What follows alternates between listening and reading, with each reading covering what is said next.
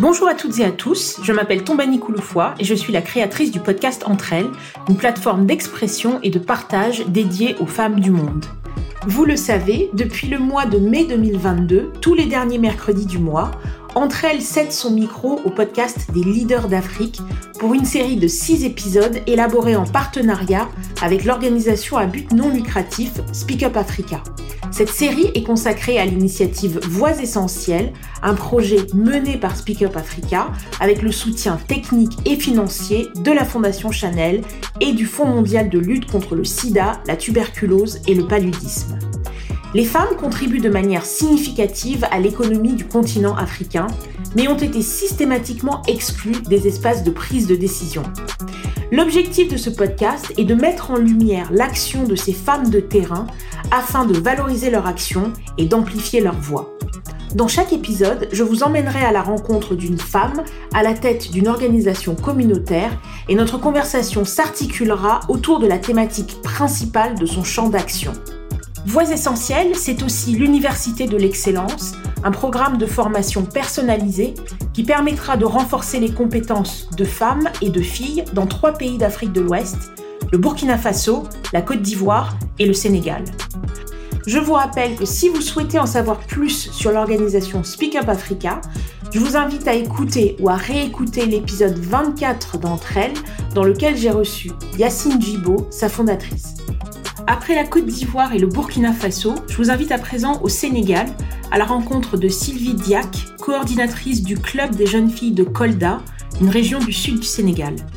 Sylvie est une jeune fille d'une grande maturité et très engagée. Elle intervient sur les thématiques de leadership et d'autonomisation de la jeunesse pour lutter notamment contre les mariages forcés et les violences basées sur le genre.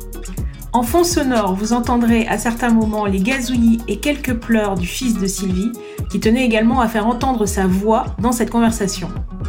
Je vous invite maintenant à écouter le troisième épisode de la série du podcast des leaders d'Afrique, un épisode enregistré à distance entre Londres et Dakar.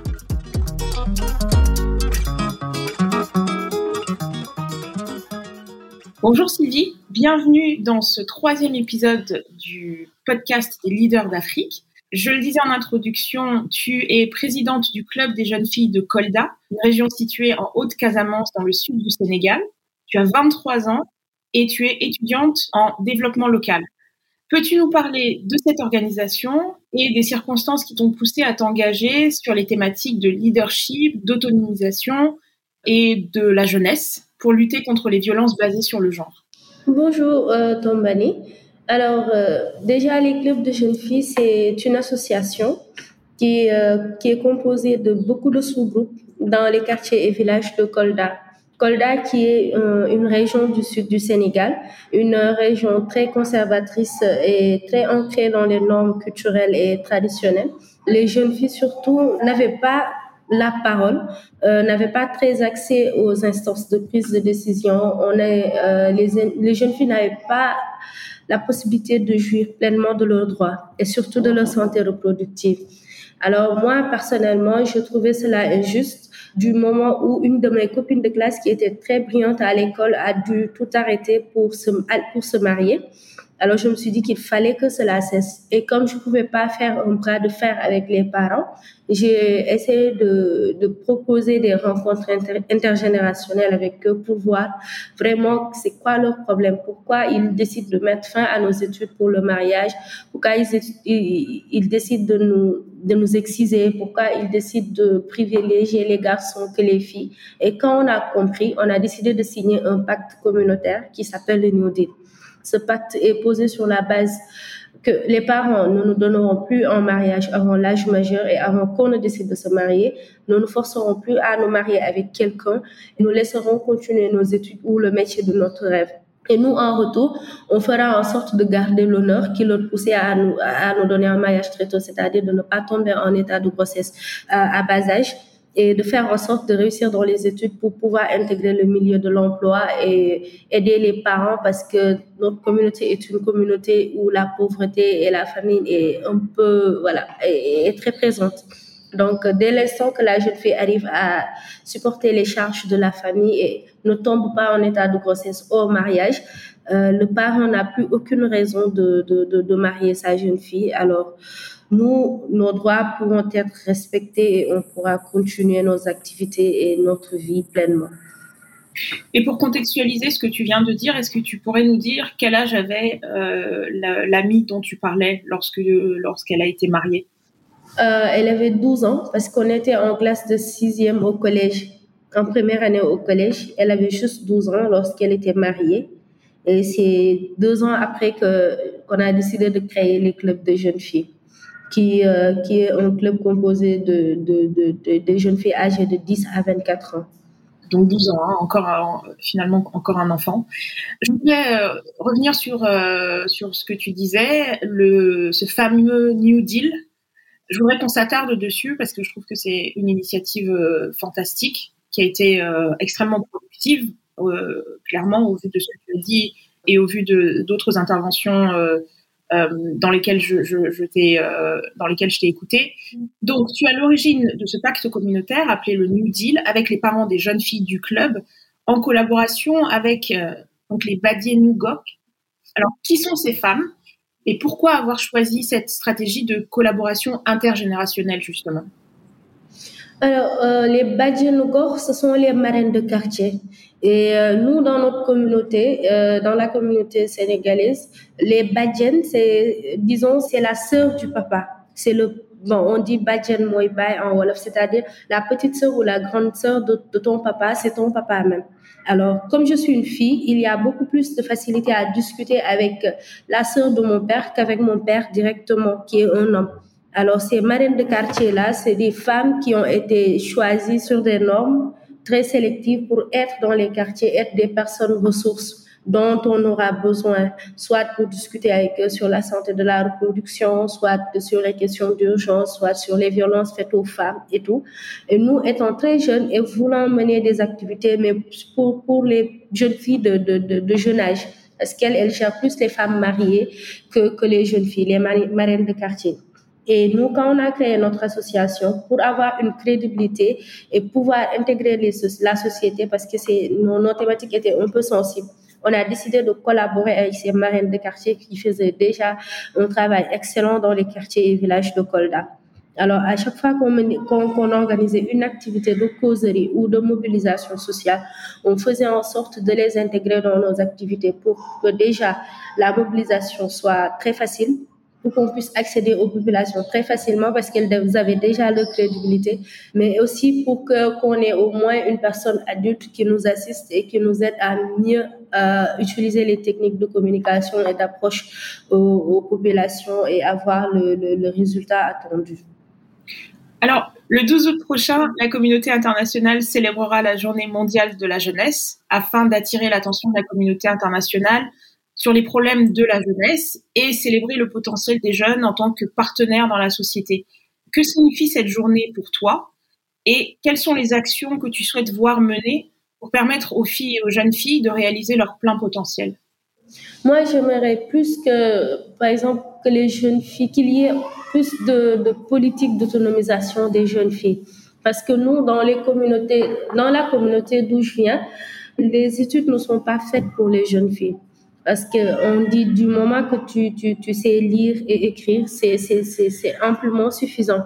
Ou bien du moment que tu as un enfant, tu n'as plus ta place à l'école. Maintenant, il y a même des politiques qui nous ont permis d'être de, en état et de continuer ces études. Mais au début, dès l'instant que tu es enceinte, tu ne peux plus continuer tes études. Tu es exclu de l'établissement. Maintenant, moi, ce que j'aimerais, c'est que vraiment qu'il y ait des politiques de réintégration des jeunes filles, soit dans les centres de formation professionnelle ou bien à l'école, pour qu'elles puissent au moins avoir un métier, avoir un diplôme qui leur permettra de d'entrer dans le milieu de l'emploi, d'être autonome, de pouvoir gérer ses besoins et de, de pouvoir assumer ses responsabilités, avoir un emploi comme les hommes. Parce que comme le dit, euh, en, comme on le dit en wolof, jigen barna, go barna les hommes sont, sont bons, mais les filles aussi sont, sont, sont meilleures, en fait. Je sais pas comment ça, ça se traduit, mais littéralement, hommes et garçons, euh, euh, filles et garçons sont bien. tout le monde peut réaliser quelque chose. Alors pourquoi ne pas avoir des politiques d'autonomisation de la jeune fille et surtout les aider à, avoir des formations et à pouvoir avoir leur métier pouvoir s'autonomiser. Ton organisation fait partie des associations récipiendaires du Fonds Voix Essentielles. En quoi ce projet Voix Essentielles, justement, s'intègre-t-il à ton action et qu'est-ce qu'il apporte euh, aux, travaux que tu mènes? Euh, euh, Voix Essentielles, comme son nom l'indique, aujourd'hui, ça, cela nous a permis, nous, déjà au club de jeunes filles, d'avoir plus de place dans la société. Parce que à l'entente de nos activités, on était on, misait nos, nos, nos, thématiques sur l'autonomisation de la jeune fille, sur les formations, les orientations, les techniques de communication. Mais euh, on n'avait pas vraiment les moyens, vu que c'est des associations à but non lucratif, on n'avait pas vraiment les moyens de faire des, des formations, de pouvoir aujourd'hui euh, créer des centres de transformation pour les jeunes filles et autres. Et le, le, soutien de Voix Essentielles nous a permis déjà de créer de nouveaux clubs, c'est-à-dire d'extendre les clubs de jeunes filles dans la région de Kolda, mais aussi nous a permis de financer la formation euh, en transformation des jeunes filles. Parce que chaque club de jeunes filles ont des caisses. Elles se cotisent de petites sommes durant leurs réunions hebdomadaires. Maintenant, à la fin de l'année, elles, ont un programme, soit d'agriculture ou d'élevage et autres. Voix essentielle aujourd'hui est une poursuite de nos activités parce que au-delà aujourd'hui de de ce financement, Voix essentielle vise à, à, autonomiser les jeunes filles, vise à soutenir les organisations qui sont là pour lutter pour les droits des jeunes filles. Et nous, à notre niveau, on a toujours eu ces activités de plaidoyer euh, discuter avec les parents pour que nous puissions continuer nos études, discuter avec les parents pour pouvoir travailler, discuter avec les parents pour ne pas être donné un mariage très tôt. Et ces financements aujourd'hui nous ont permis de former 125 jeunes filles soit 25 jeunes filles par club, afin de leur permettre aujourd'hui de pouvoir écouler leurs matières premières qu'elles ont eu à cultiver durant les vacances et de pouvoir aussi avoir l'apport financier, c'est-à-dire de ne pas aller demander de l'argent à, un jeune garçon qui profiterait de l'occasion, ou bien de ne pas, de se dire je vais plus à l'école parce que j'ai pas les moyens de me payer les études. Mais avec leurs activités des vacances qu'elles font, leurs activités saisonnières et cette formation, elles pourront même, durant l'école, durant les week-ends, pouvoir mener des activités de transformation et écouler leurs marchandises et gagner de l'argent avant d'avoir l'âge pour, pour, pour, intégrer le milieu de l'emploi proprement dit. Et à titre personnel, aurais-tu un message ou as-tu un message pour les filles et les jeunes filles qui nous écoutent? Moi, je dirais aux jeunes filles, surtout aux jeunes filles de ma communauté, de ne pas baisser les bras parce que euh, dix ans avant, on n'avait même pas la possibilité de parler euh, dans une radio, de parler de nos droits. Moi, la première émission que j'ai animée en 2012, lorsque j'ai commencé à l'animer, euh, quelqu'un m'a appelé en direct sur, les ondes pour m'insulter pour me dire de très gros mots parce que je parlais de la sexualité, des, bon, des rapports sexuels, des risques de rapports sexuels précoces. Mais aujourd'hui, ce sont ces mêmes personnes qui m'invitent dans leur village pour faire des causeries avec leurs jeunes, avec les jeunes sur, sur, sur, sur aujourd'hui les, les, les, cycles menstruels, sur les risques, sur les contraceptions et autres. Donc, je dirais qu'il y a eu un grand changement. Donc, si nous, nous sommes parvenus à réussir cela, donc euh, cette génération pourra réussir plus que ce que nous, nous avons réussi. Donc, de ne pas baisser les bras et de se dire, je suis dans une communauté conservatrice. Donc voilà, je baisse les bras, je laisse qu'on décide de mon sort, je laisse qu'on décide de mon avenir, je laisse qu'on décide de ce que je devrais faire ou bien de comment je devrais le faire. Ce qu'on doit faire, c'est de ne pas aller en bras de fer avec nos parents, mais plutôt de discuter avec eux, de leur, faire comprendre que nous ne sommes pas contre la culture, mais nous sommes contre certaines pratiques de la culture qui ne sont pas, qui nuisent à notre santé et à notre épanouissement. Et avant de, conclure euh, notre conversation, je suis très très admirative de la maturité dont, tu as fait preuve en, abordant ces questions. finalement avec les adultes de, ta communauté. Et, et, clairement, comme on le disait au début, le, dialogue a été productif puisque tu vois aujourd'hui de vrais effets positifs au niveau de la société. Mais qu'est-ce qui a fait que dès le départ, tu as compris qu'il fallait aborder le problème sous cet angle-là et pas forcément aller euh, au conflit en fait? Parce qu'en général en plus quand on est plus jeune quand on a un écart d'âge etc généralement on a tendance à vouloir avoir plutôt une une altercation plus directe. Qu'est-ce qui a fait que toi tu as abordé les choses de façon différente? Mais euh, vous savez, à la base, je suis allée directement en guerre avec eux parce que je commençais mes communications avec la loi a dit, la loi interdit, la loi promet une peine de 10 ans. Vous voyez, et on me répondait tout le temps que nous, nous ne... Mais bon, on est au Sénégal, c'est au Sénégal que c'est interdit, donc on peut aller le faire ailleurs. Dans des, dans des pays comme la Guinée qui, où ce n'était pas interdit. On peut aller exciser nos jeunes filles en Guinée.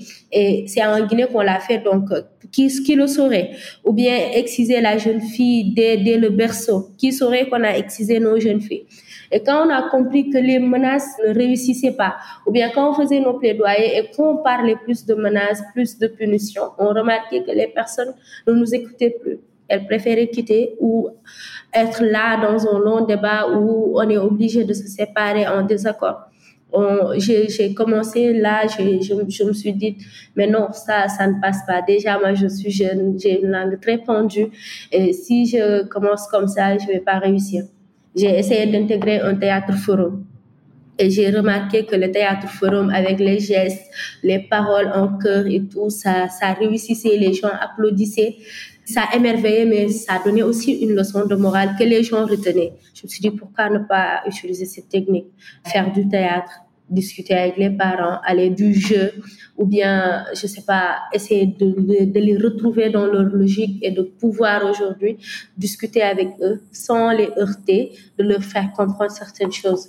Et au fur et à mesure, avec le théâtre, les sketchs, j'ai eu, euh, euh, avec le centre conseil ado, nous avons eu des dons de, boîtes à images où on montrait réellement les conséquences de certains actes avec des images très claires dont on n'a même pas besoin de lire pour comprendre.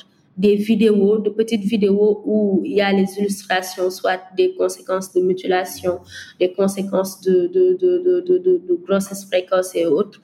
Alors, on a commencé à utiliser ces boîtes à images dans les communautés, à discuter, à profiter de, chaque euh, zone de discussion, c'est-à-dire euh, chez les mécaniciens, chez les parents, sous l'arbre de profiter de chaque instant pour leur parler leur parler en tant que FIPAP, en tant que agent, agent de centre conseil ado ou membre de club, mais en tant que Sylvie, leur fille, qui leur parle et qui leur montre certaines choses. Les, parents ne sont pas fous et on sait qu'ils nous aident. Ils pensent que leur pratique est meilleure pour nous, c'est pourquoi ils le font. Mais dès qu'ils ont compris que certaines pratiques sont néfastes, ils commencent à l'arrêter, même si d'autres persistent, mais Aujourd'hui, on a remarqué qu'il y a beaucoup, beaucoup, beaucoup de, de, gens qui arrêtent. Des parents qui n'étaient pas du tout d'avis que les jeunes filles soient ne soient pas mariées avant 15 ans. Ce sont même ces parents qui nous demandent à intégrer leurs enfants dans les clubs de jeunes filles. On remarque aujourd'hui que beaucoup de nos marraines de quartier sont des anciennes exciseuses. On a une, association d'anciennes exciseuses qui nous soutiennent, nous, dans nos activités de plaidoyer. Les imams et les oulémas, les religieux, sont tout le temps invités dans nos activités, qui nous soutiennent et qui aujourd'hui sont cette force du côté de la religion. Quand les gens prennent euh, l'excuse de la religion, eux, ils sont là pour clarifier les concepts et nous dire non, l'excision n'a jamais été euh, quelque chose qui a une recommandation de la religion, par exemple. Non, le mariage d'enfants n'a pas été une recommandation de la religion, comme le dit. On a aussi des notables de quartier, des chefs de village qui jurent que s'ils voient un cas de mariage précoce, qu'ils iraient dénoncer. Et dans ces communautés, ce sont ces personnes-là qui sont les personnes ressources, les chefs de quartier, les chefs de village, les imams et les oulémas.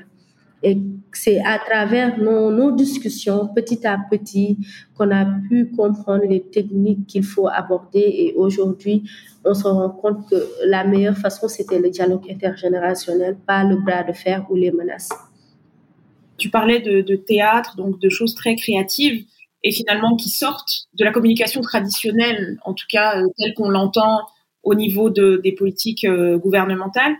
Est-ce que les réseaux sociaux jouent également un, rôle important dans la, dans la communication de ton association? Bien sûr, bien sûr. On a une chaîne YouTube une chaîne YouTube et euh, une page Facebook euh, qui, qui ne fonctionne pas dernièrement dû aux problèmes techniques, mais à, chaque activité, parce que chaque mercredi, on a des rencontres qu'on fait au Centre Conseil Ado, qui est euh, l'institution tutelle de notre club.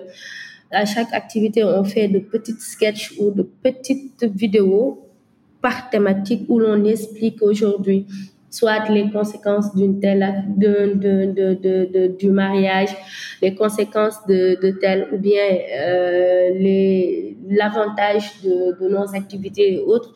On essaie de les démultiplier dans nos réseaux sociaux, sur YouTube, sur Twitter, sur Facebook et sur WhatsApp surtout parce que déjà nous notre cible c'est beaucoup plus la jeunesse euh, après les parents. Alors, et on sait que notre cible est sur les réseaux sociaux. On, est, on essaie de faire des activités de Twitter aussi sur les réseaux sociaux et on essaie de faire des émissions radio en live, des émissions radio live avec parole aux jeunes où euh, on choisit des thématiques qui intéressent vraiment la jeunesse, mais aussi que les parents pourront écouter et nous, nous accompagner. Merci beaucoup Sylvie Diac pour ta participation à ce troisième épisode de la série Leader d'Afrique avant de nous séparer, est-ce que tu pourrais juste partager avec notre audience les contacts de ton association, que ce soit site internet, euh, un numéro de téléphone éventuellement, un email, bref, la meilleure façon de rentrer en contact avec toi si euh, quelqu'un dans notre audience souhaite le faire pour soutenir ton action? Euh, pour joindre les clubs de jeunes filles, nous avons une page Facebook, les clubs de jeunes filles de Colda slash Centre Ado Colda. Club de jeunes filles leaders de Colda slash Centre Conseil Ado Colda ou euh, me joindre directement sur ma page Facebook Sylvie Diac. Sylvie Diac et mon numéro de téléphone c'est le plus 221 78 340 38 29 ou mon adresse email sylvidiac.gmail.com. Fantastique. Un grand merci. Merci. à bientôt Sylvie, bonne continuation. Merci beaucoup Tombali. Au revoir. Merci à Sylvie pour sa participation à ce podcast et pour la qualité de son intervention. Je rappelle que le podcast des leaders d'Afrique s'inscrit dans le cadre d'une collaboration entre l'organisation à but non lucratif Speak Up Africa et le podcast Entre elles. Vous pouvez retrouver le profil de toutes les invitées de cette série sur le site www.voixessentielles.org. Si vous souhaitez soutenir cette initiative, je vous demanderai comme toujours de laisser 5 étoiles et un commentaire sur Apple Podcast. N'hésitez pas également à parler de cet épisode autour de vous et à le partager sur les réseaux sociaux. Je vous retrouve le dernier mercredi du mois pour un nouvel épisode du podcast des leaders d'Afrique et toutes les deux semaines pour un épisode du podcast Entre elles consacré au parcours professionnel d'une femme du monde. Merci pour votre écoute et à bientôt.